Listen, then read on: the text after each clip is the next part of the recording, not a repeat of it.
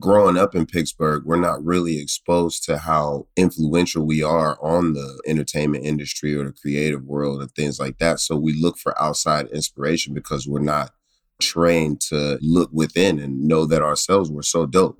But we have a lot of great graffiti writers. We have a lot of great skaters. We have dope tattoo artists. We have good videographers, directors, just a lot of different things that aren't just music. So if you want to be inspired and you want to do dope shit, Pittsburgh is really the spot for it. Welcome back, everyone, to Stuck with Damon Young, the show where, because of today's guest, we are officially rethinking our official show policy on smoking weed. I don't have anything against it, never did. I've smoked many times, but it just never really did much for me. But again, because of today's guest, I think I have a newfound willingness to continue to explore it and maybe find that new strain, that old strain, that strain specifically for me. On today's very special episode of Stuck with Damon Young, we're joined by artist, entrepreneur, and Pittsburgher, Wiz Khalifa, for a long conversation about many things, including his Pittsburgh accent, the discipline of being and staying a successful artist, parenthood, and the evolution of his feelings about the criminal justice system and abolition. And then for Dear Damon, Wiz and I help advise an artist who wants to know if smoking weed is becoming a crutch or a cure for their creative process. All right, y'all. Let's get it. Elevate every morning with Tommy John's Second Skin underwear. The luxurious support of Second Skin guarantees everything will go smoothly. With over 20 million pairs sold and thousands of five star reviews, guys love Tommy John. Plus, your most valuable assets are covered with Tommy John's best pair you'll ever wear or its free guarantee. Shop Tommy John's Friends and Family Sale right now and get 25% off site wide at TommyJohn.com slash Spotify. TommyJohn.com slash Spotify. See site for details. This episode is brought to you by Visit Williamsburg. In Williamsburg, Virginia, there's never too much of a good thing. Whether you're a foodie, a golfer, a history buff, a shopaholic, an outdoor enthusiast, or a thrill seeker, you'll find what you came for here and more. So ask yourself, what is it you want? Discover Williamsburg and plan your trip at visitwilliamsburg.com.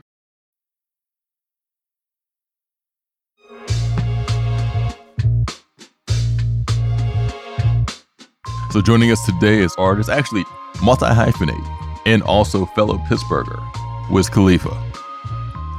Wiz, one of the things I want to talk to you about is something that I noticed with your career, also with Mac Miller, know I mean, where you have people who, you know, are doing their thing in the city, but it's almost as if you blow up once you leave the city. And then it's like, okay, once you leave the city and blow up, and I remember this happening with August Wilson, where he didn't blow up until he left Pittsburgh. Then after he left Pittsburgh, it became a national name. The city of Pittsburgh embraced him a bit more. Was that your experience, or can you speak a little bit about that? It was close to my experience, but not really. I had worked for a long time to establish myself with the resources that I had. So at the time I was in high school, you know, just recording at ID Labs. Mm-hmm. And um, my management team was Edan, Huggy, Chad, and Benji. Mm-hmm. And, um, you know, we would take trips up to New York and things like that, but there was no permanent situation outside of Pittsburgh. Everything would be like trips away and then come back. And that was the main workflow at the time. And uh, that was all the way for me until after Kush and Orange Juice, and pretty much Rolling Papers was the first album that I did where I was away from Pittsburgh. Mm-hmm. But um, the majority of the buzz that I had gained, you know, like through the internet and just establishing Taylor Gang and for myself, I was still in Pittsburgh, but I was just traveling a lot, going to different places. Yeah. And that's what I mean, though. It's like you have begun to establish like this national name. You know what I mean? And then it became like, whole shit, this nigga's from Pittsburgh. Right. Like I had heard of you, and this is, you know, going back to the early odds, whatever. And I didn't even realize you were from the Burgh. Mm-hmm. you know what I mean? And the same thing happened with Mac, where, you know, I heard his music, I was familiar with him, but I didn't realize he was from the Burgh until I did some more research. Like, shit, this nigga's from Pitt. He went to Allderdice. Mm-hmm. You know, I used to hoop against Allderdice. I used to hoop at Allderdice. So You know, and I don't know how true that is with other cities where the artist gets the embrace in the city and then kind of blows up nationally, where in Pittsburgh, it seems like it happens more in reverse. No, I don't think that's just Pittsburgh. I think that's just naturally like being an artist or being a creative or anything like that. I feel like the people that you go to school with or see you in your regular form, they're not going to rush to be excited about this character that you're creating. And that's pretty much what we come up with when we're artists or whatever. We're, you know, we're known for what we're known for as a regular person, but we're creating this character. So outside of the city, people don't know us. They don't, they only know the character. So that's what they're able to associate music or their first experiences with. But people inside of your city, their first experiences with you are at middle school or elementary school or so it's hard to separate that and make them attach the music to it. But um, you know, after a while and after just putting in work and, you know, people respecting your craft and seeing that you are accepted other places, I think it, it does help and it does validate you as an artist. You know, I think it's just all part of the process. I don't think one or two is completely necessary, but it does help when you travel outside of the city and and uh, get that validation from from other areas. Yeah, the validation matters, and to your point, is the creation of a character. And it does make sense that, you know, people who have been with you, who remember you in different contexts, you know, might be a bit more slow to embrace this new character as someone who is meeting you as the character for the first time. Yeah. You know what I mean? They don't know you, they know Wiz. Whereas people who know you have to actually come to get to know the character that you created. Right. right. But, you know, and I think it's not necessarily unique to Pittsburgh. There's also a bit of a self consciousness sometimes with the city where it's like, you know what? I think this nigga's dope. I think he's doing this thing, but I'm going to wait. I'm going to wait till someone in some other city give him a cosign before I jump out there and cosign too. You know what I mean? From my personal experience, it's just, it was hard for Pittsburgh to find their own identity and everybody had so many different things that they gravitated towards.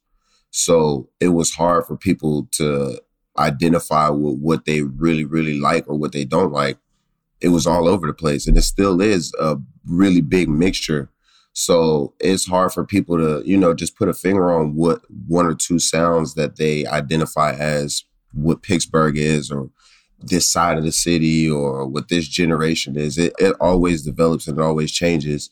And I think it's just up to the creatives and up to the artists to kind of guide that and just shift it in whichever direction that we feel like it's going to go. But there's no real shortage of it or shortage of acceptance of it. It's just really pushing it out there and being confident about it. And speaking of that Pittsburgh sound, or I guess the lack of a sound that's associated with Pittsburgh, right? There's a Pittsburgh accent. And I, I know that there are artists who have left the city who have had like a self consciousness or an embrace of that unique accent that comes from Pittsburgh and that you could hear it in your music. You could hear people who have left here, been away from here for like 20 years, and you could still hear it. What's your relationship been like with that? I think just early on, uh, it's easier for Pittsburgh artists to like emulate whatever they hear, mm-hmm.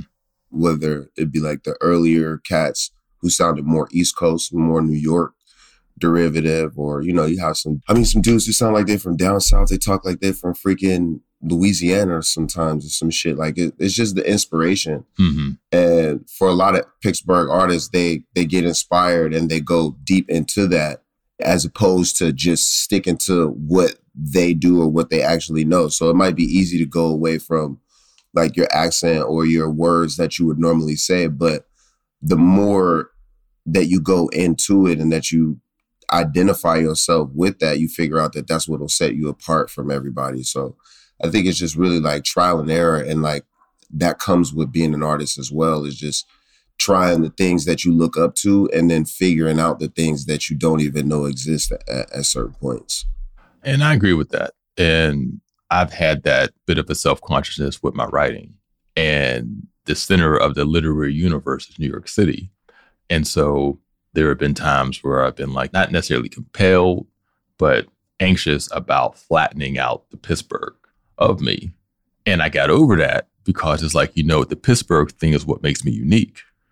Yeah. Because there's a bunch of niggas from New York City, a bunch of niggas from DC, bunch from Chicago, LA, whatever. But Pittsburgh, our own language, our own accent, our own references, you know, the Kennywood Park, the David Shoes song. I mean, we got them.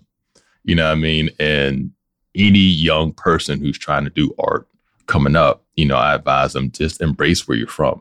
Yeah. I think um growing up in Pittsburgh, we're not really exposed to how influential we are on the the entertainment industry or the creative world and things like that. So we look for outside inspiration because we're not trained to, you know, look within and know that ourselves we're so dope. But we have a lot of great graffiti writers, we have a lot of great skaters, we have dope tattoo artists, we have good videographers, directors, just a lot of different things that aren't just music or being in the studio or you know what I mean, being in front of the camera. So if you want to be inspired and you want to do dope shit, like Pittsburgh is really the spot for it. And a lot of people don't know that. So the more you start to know that and understand, and the more knowledge, and you start to figure out how much behind the scenes shit happens from people from Pittsburgh, you start to be like, oh, okay, well, I got it. I just got to bring the the energy and the flavor that I'm blessed with and that I know, and that will cut me from the rest of the people that was back home and separated me from them. You know what I mean? I still got love for everybody, but clearly I'm different. So it's like, if I can make it out of that, then I can make it anywhere in the world. Now, who were your influences, like in the city?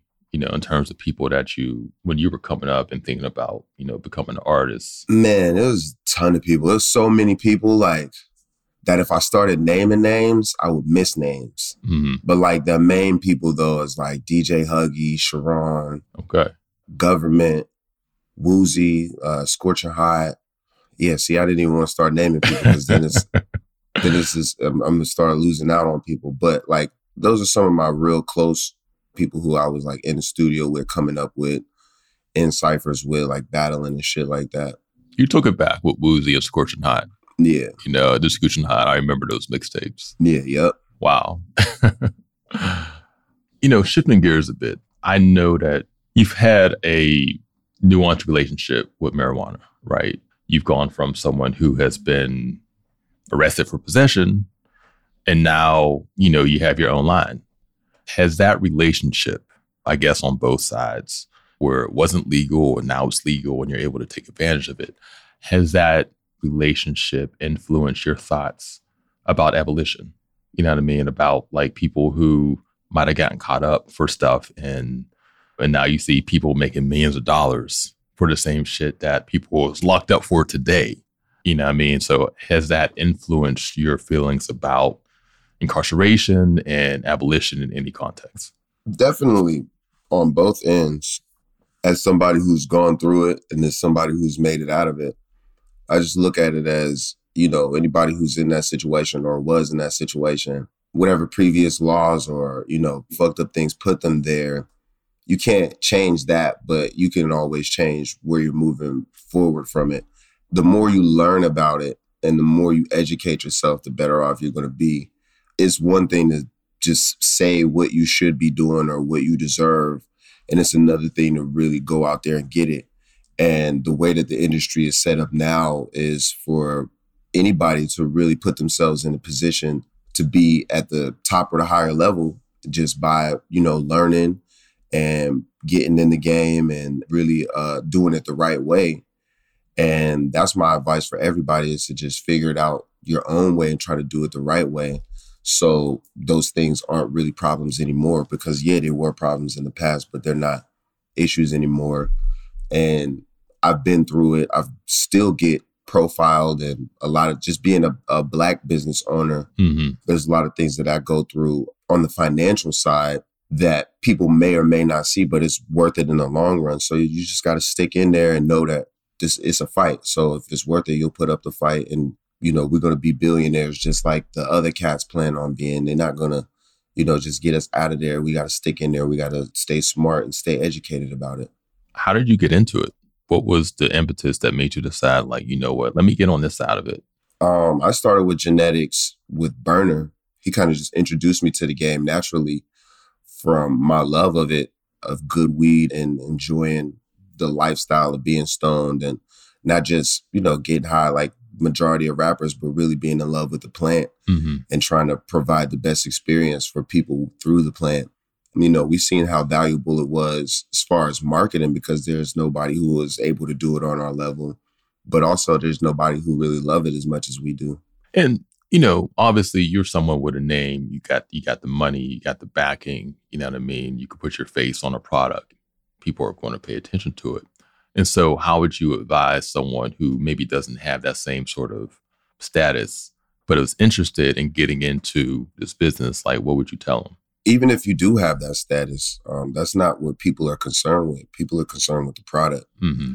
and um, the best product is going to win and that's what i always made sure is that product was the best It's based off of my personal taste and what i like but i have really good taste so it's the highest of the high and the marketing goes with it because i'm great at marketing myself nobody else can put up a plan or Mm-hmm. come up with a scheme to make people want to buy into things that I'm doing better than I can do myself.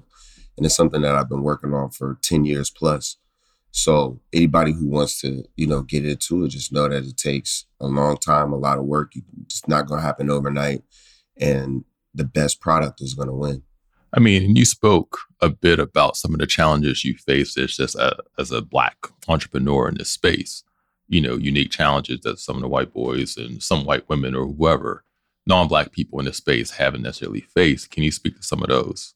I mean, just purchasing stuff with money through bank accounts. Um, they look at it as me owning weed companies and buying property or other businesses with this marijuana money, and they don't really like that. I was also curious too about like, I'm gonna get back to the question about abolition. Do you consider yourself an abolitionist now? No. But do I think I'm considered one? Yeah.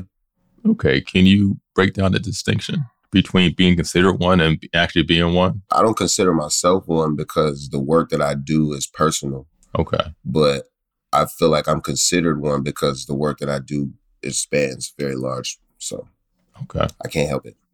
I also, you know what I mean, just wanted to talk to you about just, and you see this with people who, particularly people who have to be on stage, have to be in front of people, where there comes a point in your life where you have to be more mindful about taking care of your body, taking care of yourself, working out, getting in the gym, sleeping right, all of that. Now, is that something, now I know that's something that you've been into. Was there like an impetus for that, like a, a thing that happened, or was this just a progressive thing that you saw like you know what if i want to continue if i want to extend my career you know i got to be in better shape No, for me, it was just like you get older and your body just starts to tell you different things. Your mind starts to tell you different things.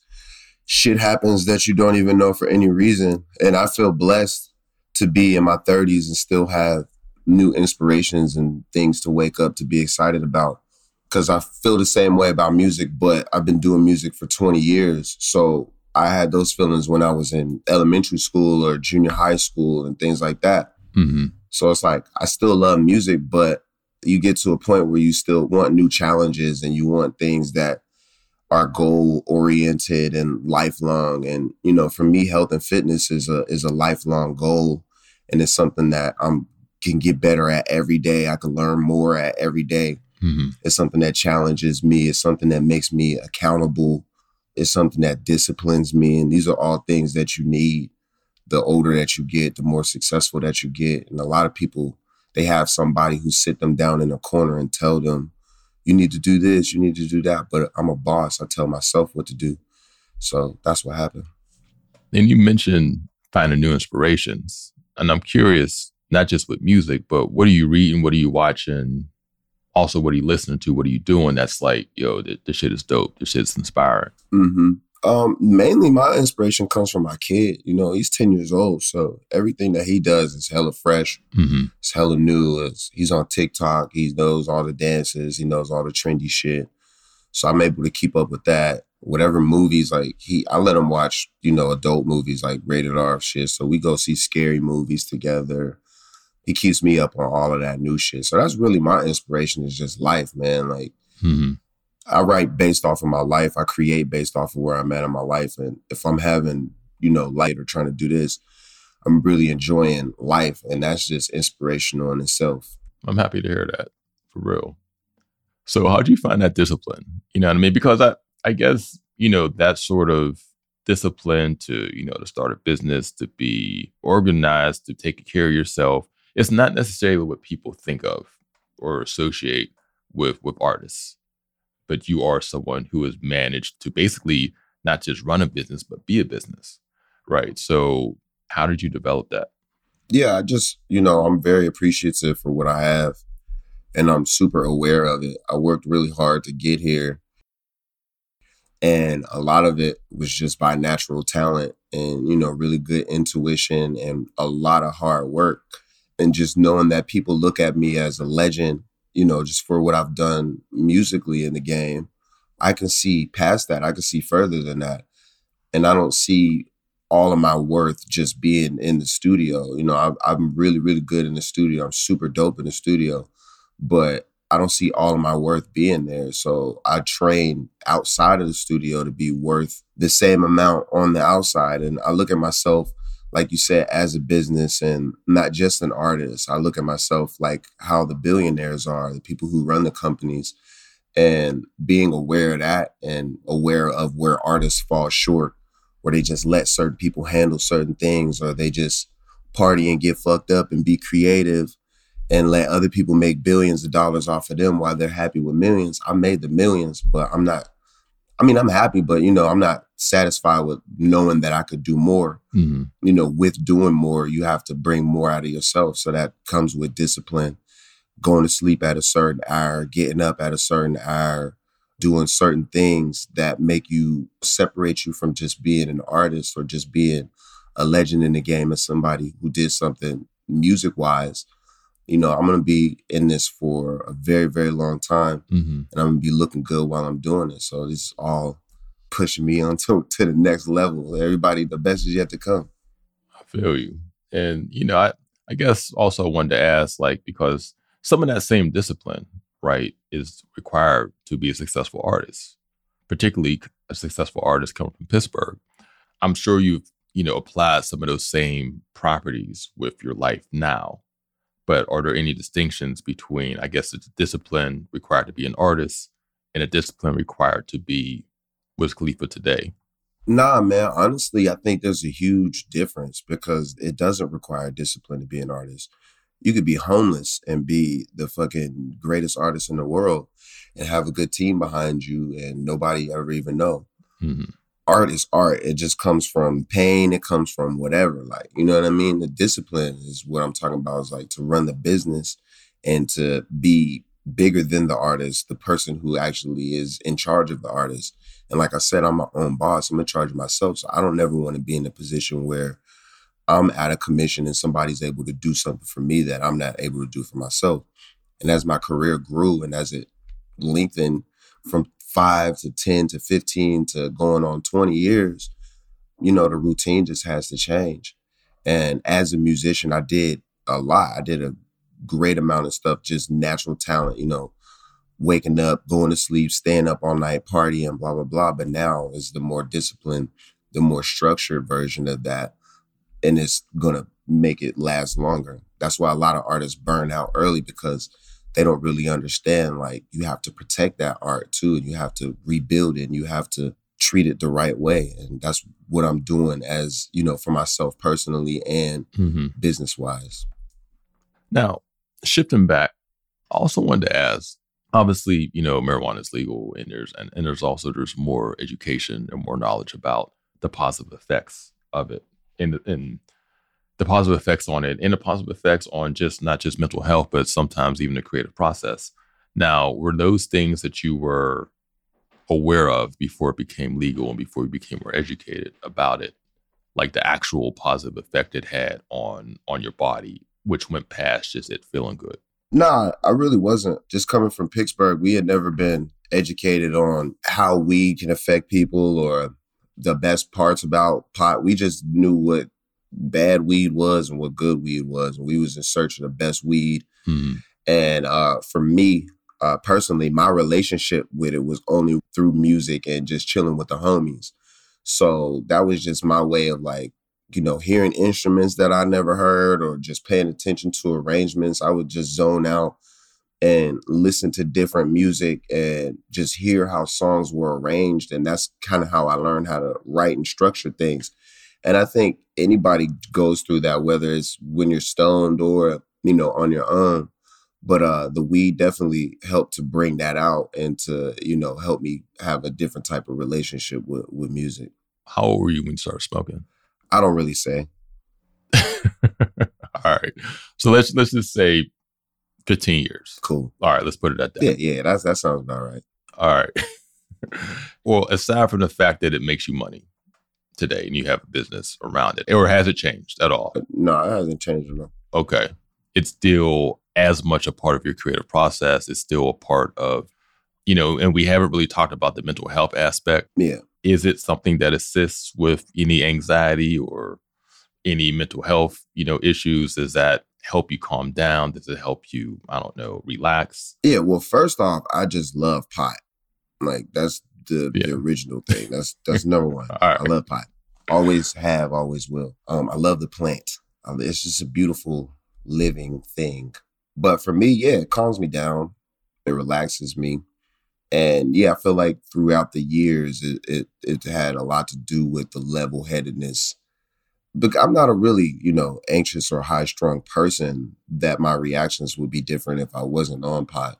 But, you know, I feel like if everybody had something that was productive, that helped them, that wasn't bad for their health, and that could, you know, make them happier, like pot, you know, if they could function on weed, it would help out a lot of people.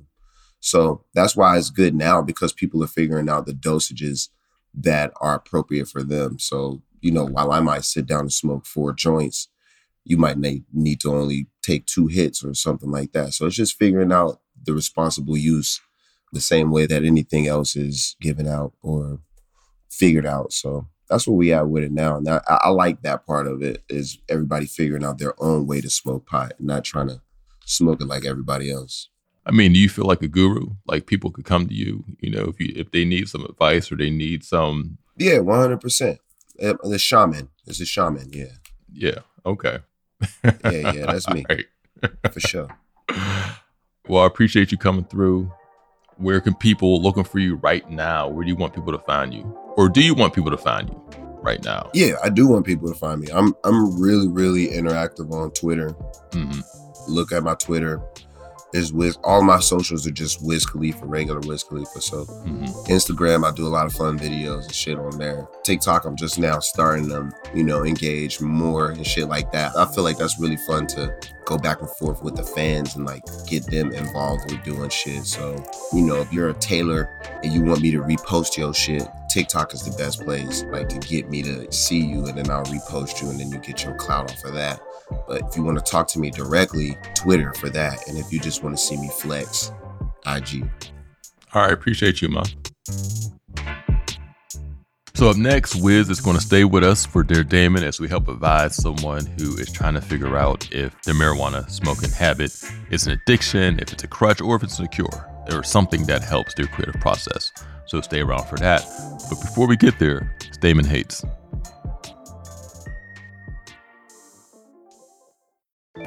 Elevate every morning with Tommy John's Second Skin Underwear.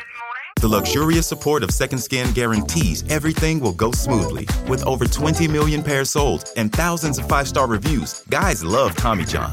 Plus, your most valuable assets are covered with Tommy John's best pair you'll ever wear or its free guarantee. Shop Tommy John's Friends and Family Sale right now and get 25% off site wide at TommyJohn.com slash Spotify. TommyJohn.com slash Spotify. See site for details. Hi, it's Stephen Colbert, and I'm here to tell you about The Late Show Pod Show, which is the podcast of The Late Show with me, Stephen Colbert. And I'm here with my uh, producer of the podcast, Becca. Hi, Becca. Hi, Stephen. So, what do people get when they listen to The Late Show Pod Show? Let's, let's sell this thing. The extended moments for sure, because we run out of time for broadcast, but we have plenty of time on the podcast. It's kind of like being a live audience member of the show because you get things that no one else hears. Listen to The Late Show Pod Show with Stephen Colbert wherever you get your podcasts. Kaley Cuoco for Priceline. Ready to go to your happy place for a happy price? Well, why didn't you say so? Just download the Priceline app right now and save up to 60% on hotels. So, whether it's Cousin Kevin's Kazoo concert in Kansas City, go Kevin, or Becky's Bachelorette Bash in Bermuda, you never have to miss a trip ever again. So, download the Priceline app today. Your savings are waiting. Go to your happy place for a happy price. Go to your happy price, Priceline.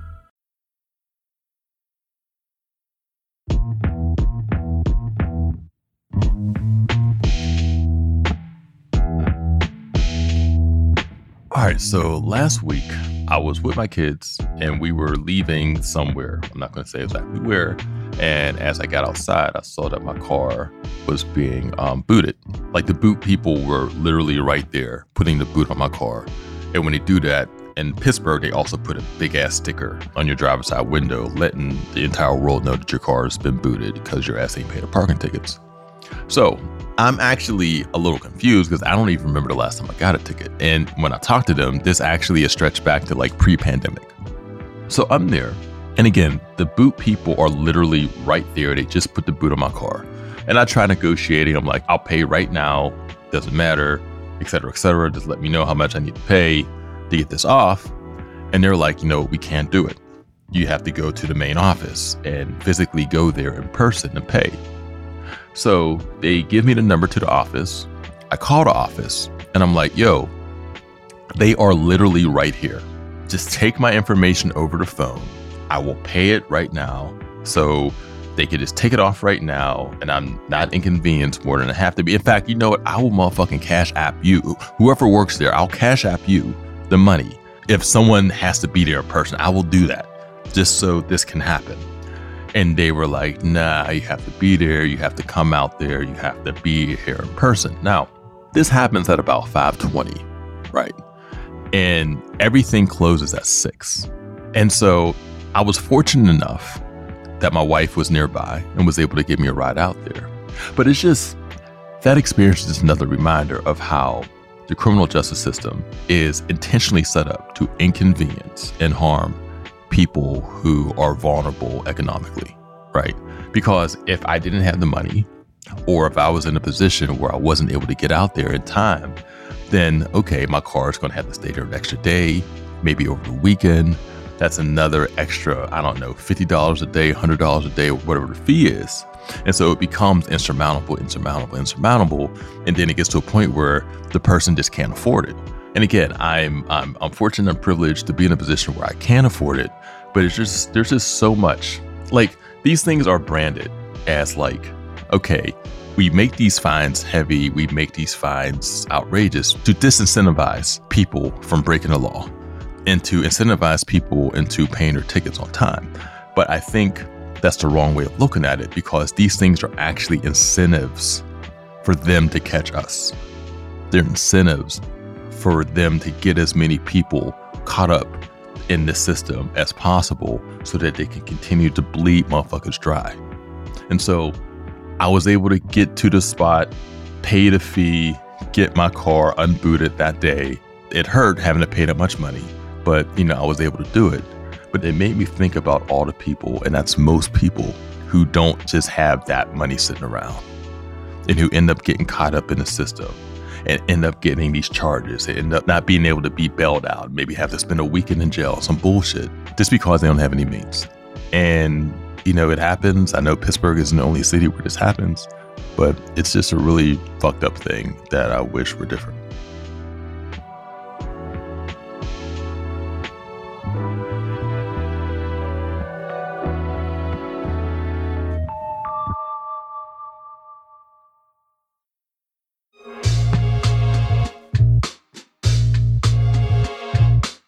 Up next for Dear Damon, uh, Wiz Khalifa joins us again. He's with us for an entire episode. Morgan, the producer. What we got this week? Dear Damon, on your 420 episode, you mentioned not being a big smoker despite being a writer.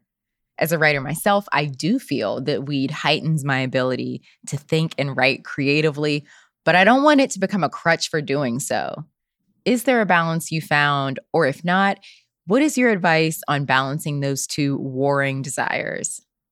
All right, Wiz Khalifa, I've mentioned before that I'm not a big smoker. You know, I drink to get into into the rhythm, get into the mood where my writing, smoking has just never really did it for me. And so for this person who is trying to find a balance between finding that creative rhythm, but not using weed as a crutch, what would you tell them? Quit thinking so much, smoke more pot. All right. Thinking too much. You're like, oh, I would- I don't want to use weed as a crutch. You already psyched yourself out of even being creative. That's my advice. Now you mentioned before that it's been an important part of your creative process where you're just able to hear things clearer. You know what I mean? In a way that you weren't without it. Do you think that your career would have gone the same way if you didn't smoke? No, No. nah. That was an unqualified no. because everybody in this industry or in this game, you need a niche or a niche or a thing. Mhm. And I could rap my ass off. I look cool. I'm tall as hell. But the thing that separated me from everybody else was I smoke more weed. I'm aware of it. I'm not dumb. This is business, baby. I agree that it helps to have a thing and helps to have a niche. Yeah. You know, we talked before about the Pittsburgh thing. Yeah. Right? The Pittsburgh thing matters. Yeah. I could even in my own career as a writer, being from Pittsburgh matters. Like whenever there's an art, whenever there's a writer who comes through and wants to do a book event, they hit me up. Whereas if I lived in New York City, if I lived in DC, there's like 2,000 different niggas that hit up. But you come to Pittsburgh, you're doing a shit with me. And so having a thing does help distinguish you. Yeah. You know, but I do get why that person has that anxiety because I've also started to wonder if drinking is a crutch for me, particularly like the writing thing, or even if it's like a bit of a cliche. I get why anybody would have that anxiety because anybody would. And weed is definitely way better than alcohol. So fuck that shit.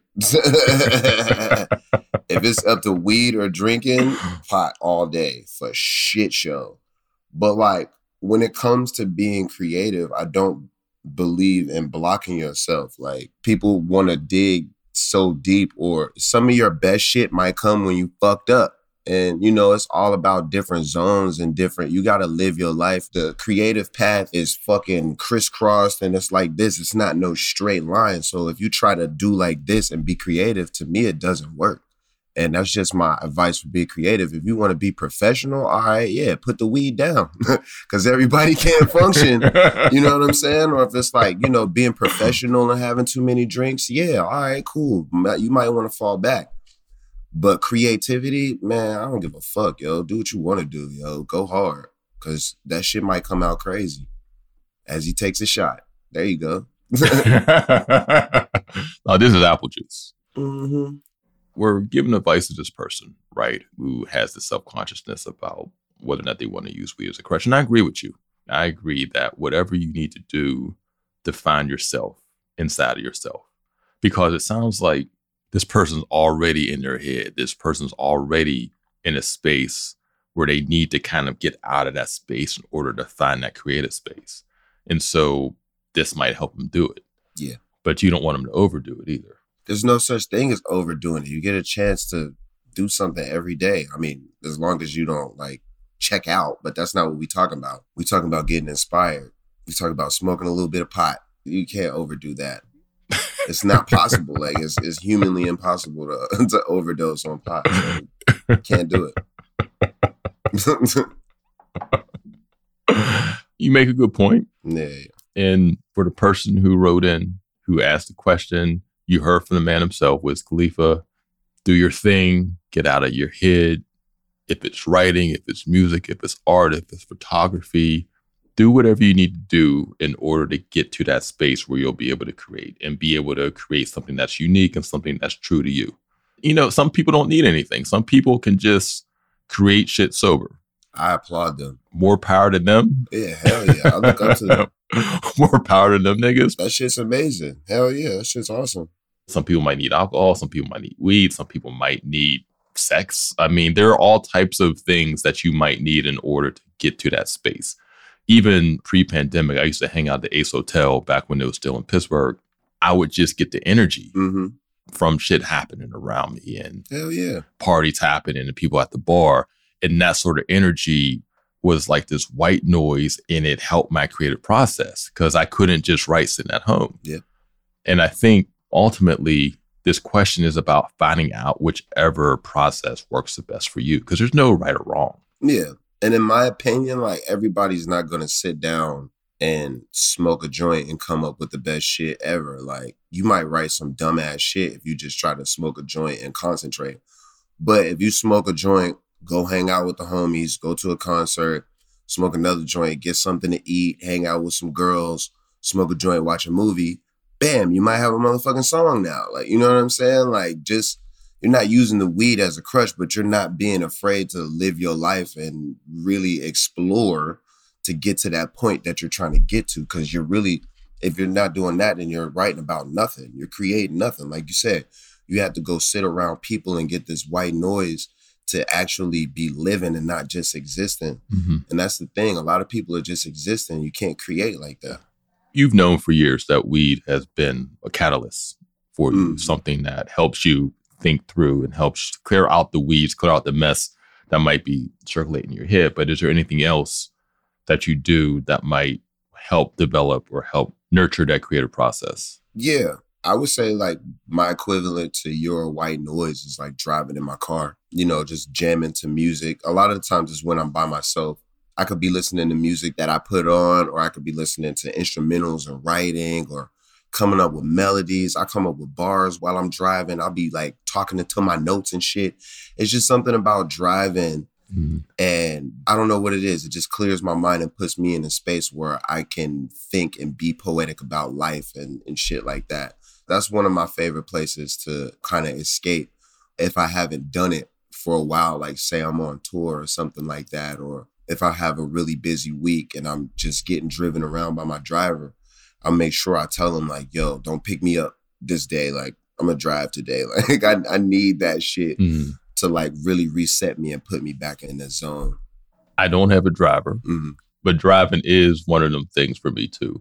It's an island. hmm Now, I mean, you get in your car, you listen to your music, windows up or down, either way, it's like you're in your own little space. You're on your own planet, basically. Yeah. You know what I mean? And you could just vibe out and just just zone out and think about whatever you need to think about. I come up with hella business ideas like that too, like ideas for merch or Yeah. just how to promote things or release things or ideas for content. hmm It's a really good time for me to just think and, and be productive. And that's what it is nowadays too about being an artist. It's not just the next song, it's like creating a moment or capitalizing off of shit that's happening around you. hmm So you have to be sensitive. And, you know, those are times where I'm able to kind of feel things out like that for sure. And again, to this person, it might be weed, it might be drinking, it might be driving. Not drinking and driving. You don't want to do them at the same time. Not drinking and driving. Not drinking. Never. Do not do that. might be drinking or driving. I hoop. Playing basketball is another thing that helps just jog. I have to do that a couple times a week in order to just relax and chill and be able to sit down and do what I do. And so it's a journey to figure out what it is. And it could be nothing. It could be one of them niggas who is fine sober Right. right? But I think that that journey, it's fun. It's a part of the process too, figuring out, okay, what is my method? What is the routine that is going to enhance my creative process? Yep. As we talk about finding whatever it is that you need to help your creative process, you know, I know that you've also starting to explore like psychedelics, mushrooms on the business end. Now, has that been something that has helped you creatively as well? I feel like mushrooms just help with life. the research that's being done with mushrooms is really amazing and, and how they help with mental health and anxiety and a lot of things that, you know, even smoking weed isn't even the cure for. So the fact that countries and states are allowing recreational use, medicinal use, and just doing research in general on mushrooms is really cool. We're in a really good space with that. And um, I just look at it as a great alternative to a lot of different things for people. That's what we need right now are healthy alternatives and healthy ways to use them. And the more people that we have that are educated about it and the more experience that we get with it, I'm really happy about where we're going in the mushroom space. But I definitely have my own company. It's called Mr. Caps. And as the laws change, there's a couple countries overseas where they're full on psychedelic mushrooms. Mm-hmm. And then there's some places where the active ingredient isn't in there just yet. So um, you'll see it develop and you'll see people start to learn a lot more about microdosing and um, taking mushrooms and the health benefits of it. All right. And, you know, to this person, mushrooms might be your bag too. Yo, you just get. I don't really see, I don't really create off of shrooms because I like to be social off of shrooms. Like shrooms are good to like be social and then you bring that experience back. But hey, to each his own, you know, you might want to eat an eighth and go crazy. All right, Wiz, it's been a pleasure. Thanks for joining us again. Really appreciate it, man. Thank you too, man. Appreciate you too. Have a great day. All right, peace.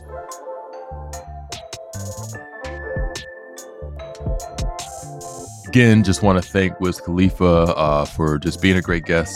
We had a very wide ranging conversation. I mean, there's a lot of this conversation that didn't even make it into the episode because we talked about a lot and he gave us a lot of his time. So, again, we do appreciate that. Thank you all again for joining us on Stuck with Damon Young. Could have been anywhere else in the world, but you came here with us today, and we greatly appreciate it.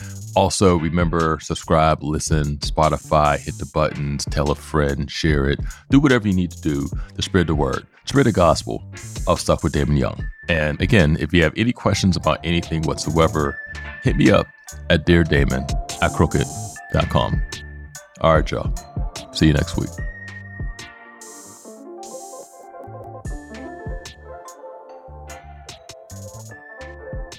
Stuck with Damon Young is hosted by me, Damon Young. Our executive producers are Kendra James and Meredith Erringer. Our producers are Ryan Wallerson and Morgan Moody. Mixing and mastering by Sarah Gilwalaska and the folks at Chapter 4. Theme music and score by Taka Yasuzawa. And special thanks to Charlotte Landis. From Gimlet and Spotify, our executive producers are Crystal Hall Stressler, Lauren Silverman, Nicole Beemsterboer, Neil Drumming, and Matt Schultz. Special thanks to Leslie Guam. Follow and subscribe to Stuck on Spotify. All you have to do is hit the bell icon at the upper left section of the show page to get notifications every time an episode drops.